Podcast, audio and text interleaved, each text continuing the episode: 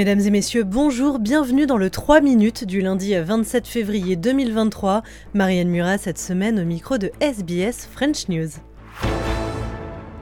3,5 millions de dollars pour soutenir les associations LGBTQ+ dans la région Indo-Pacifique, c'est ce qu'a annoncé la ministre des Affaires étrangères Penny Wong.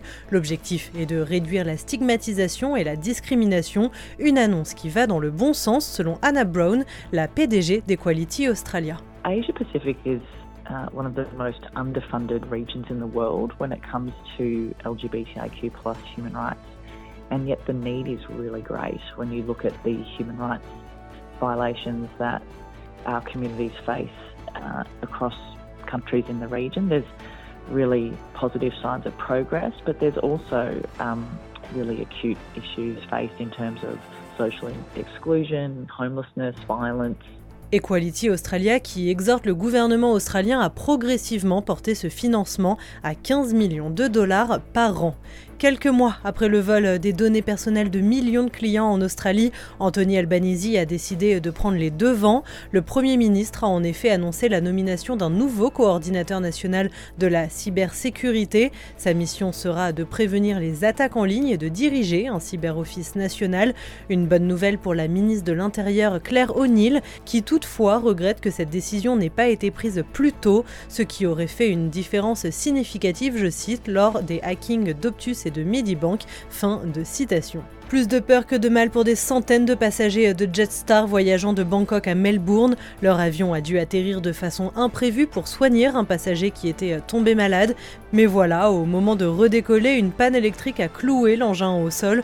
Conséquence, les passagers se sont retrouvés bloqués plus de 14 heures à Alice Springs dans les territoires du Nord sans pouvoir quitter le tarmac ni manger. On écoute la porte-parole de Jetstar, Ingrid Just. This was a unique and difficult situation where we needed to support a passenger that required urgent medical assistance and then work out the best way to get the remaining passengers on their way as quickly as possible given the unique situation of an international flight landing into a domestic airport.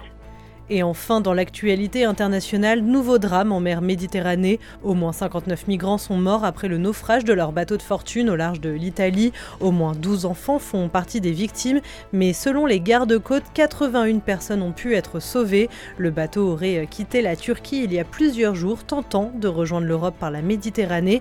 Gaetano Lombardo est lieutenant de police, il nous décrit la scène.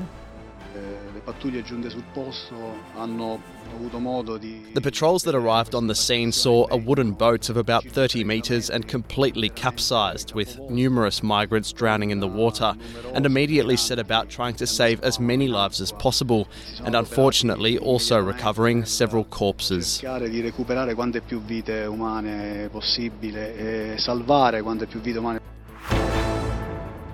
Voilà messieurs dames pour l'essentiel de l'actualité en 3 minutes. À demain pour un nouveau bulletin.